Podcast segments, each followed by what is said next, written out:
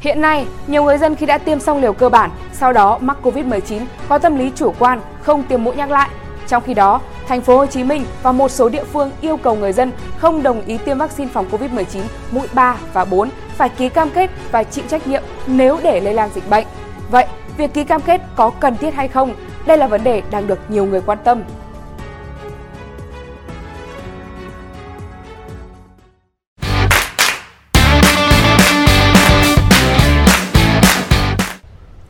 Theo văn bản số 2108 UBND-VX về việc tiếp tục đẩy mạnh tháng cao điểm tiêm vaccine phòng COVID-19 do Ủy ban nhân dân thành phố Hồ Chí Minh ban hành mới đây, Ủy ban nhân dân thành phố yêu cầu Ủy ban nhân dân thành phố Thủ Đức và các quận huyện chỉ đạo trung tâm y tế trên địa bàn khẩn trương tiếp nhận hết vaccine đã được phân bổ để hoàn tất việc tiêm chủng cho người dân. Đó là phải đảm bảo trên 90% dân số trên địa bàn được tiêm mũi 3 và các đối tượng phù hợp tiêm mũi 4 được tiêm đầy đủ theo đúng quy định thành phố Thủ Đức và các quận, huyện chủ động thực hiện các biện pháp hữu hiệu để tuyên truyền đến người dân thực hiện tiêm chủng hết vaccine đã được phân bổ, không để xảy ra tình trạng hủy vaccine do hết hạn sử dụng. Tiếp tục tăng cường công tác tuyên truyền về tiêm vaccine và phòng chống dịch. Người dân không đồng ý tiêm phải ký giấy cam kết và chịu trách nhiệm nếu để lây lan dịch bệnh. Đồng thời báo cáo số lượng người dân không đồng ý tiêm về Sở Y tế ngay sau khi đợt cao điểm kết thúc để tổng hợp báo cáo Ủy ban nhân dân thành phố. Liên quan đến vấn đề này, giáo sư tiến sĩ Phan Trọng Lân, Cục trưởng Cục Y tế Dự phòng, Bộ Y tế cho biết việc tiêm vaccine là yêu cầu của phòng chống dịch, do đó mỗi người dân cần tiêm đúng lịch, đúng liều.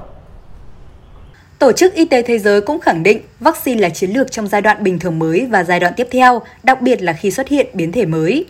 Chúng ta biết ký cam kết là cam kết giữa hai bên trong việc thực hiện trách nhiệm của mình, thể hiện đặt vai trò cao hơn nữa, Việc ký cam kết nêu rõ trách nhiệm giữa các bên là cần thiết, đặc biệt là giữa chính quyền và người dân để rõ hơn về các hoạt động của mình, giáo sư tiến sĩ Phan Trọng Lân nói.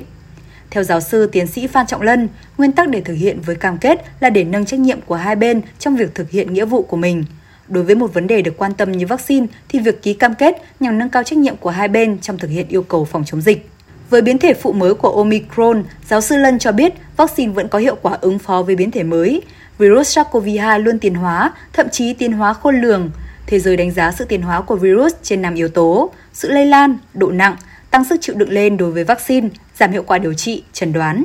Từ chủng gốc bình thường, một đại dịch sẽ đi theo hướng tăng dần miễn dịch, miễn dịch do vaccine và do mắc phải, thì giảm dần xu thế của dịch, cuối cùng biến mất hoặc trở thành dịch lưu hành. Tuy nhiên, virus SARS-CoV-2 tiến hóa khó lường, giáo sư tiến sĩ Phan Trọng Lân chia sẻ.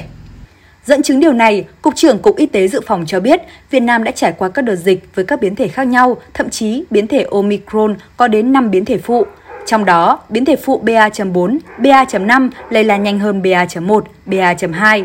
Tuy nhiên, theo Cục trưởng Phan Trọng Lân, một điều chúng ta thấy qua các biến thể vừa rồi là vaccine có khác nhau trong đáp ứng với các biến thể, hiệu lực bảo vệ khác nhau nhưng nhìn chung vẫn giảm số ca nặng, giảm ca tử vong. Thông điệp của Tổ chức Y tế Thế giới nêu rõ, nơi nào chưa an toàn có nghĩa là vùng chưa tiêm chủng vaccine phòng COVID-19 và có nguy cơ kết hợp trở thành biến thể mới. Cũng về tiêm vaccine phòng COVID-19, Phó giáo sư tiến sĩ Dương Thị Hồng, Phó Viện trưởng Viện Vệ sinh Dịch tễ Trung ương bày tỏ, hiện nay nhiều người dân khi đã tiêm xong liều cơ bản, sau đó mắc COVID-19 có sự chủ quan không tiêm mũi nhắc lại. Tuy nhiên, kháng thể sau mắc COVID-19 sẽ không bền vững, cho nên vẫn cần phải tiêm mũi nhắc lại là mũi 3, mũi 4.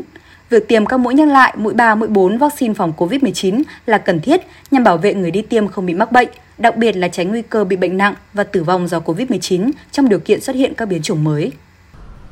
Tính đến hết ngày 27 tháng 6, tổng số liều vaccine đã được tiêm là hơn 230,9 triệu liều. Trong số đó, số liều tiêm cho người từ 18 tuổi trở lên là hơn 205 triệu liều, mũi nhắc lại lần 1 là hơn 44 triệu liều, mũi nhắc lại lần 2 là hơn 3 triệu liều. Về hiệu quả bảo vệ của vaccine COVID-19 khi chỉ tiêm liều cơ bản, các nghiên cứu trên thế giới đã ghi nhận hiệu quả bảo vệ của mũi tiêm cơ bản vaccine phòng COVID-19 giảm dần theo thời gian trong vòng 6 tháng sau khi tiêm và trong điều kiện xuất hiện các biến chủng mới. Đối với biến chủng Omicron, hiệu quả bảo vệ giảm rất nhanh do nồng độ kháng thể cần thiết để trung hòa virus với những người đã tiêm mũi cơ bản, nếu không tiêm mũi nhắc vẫn có nguy cơ mắc bệnh.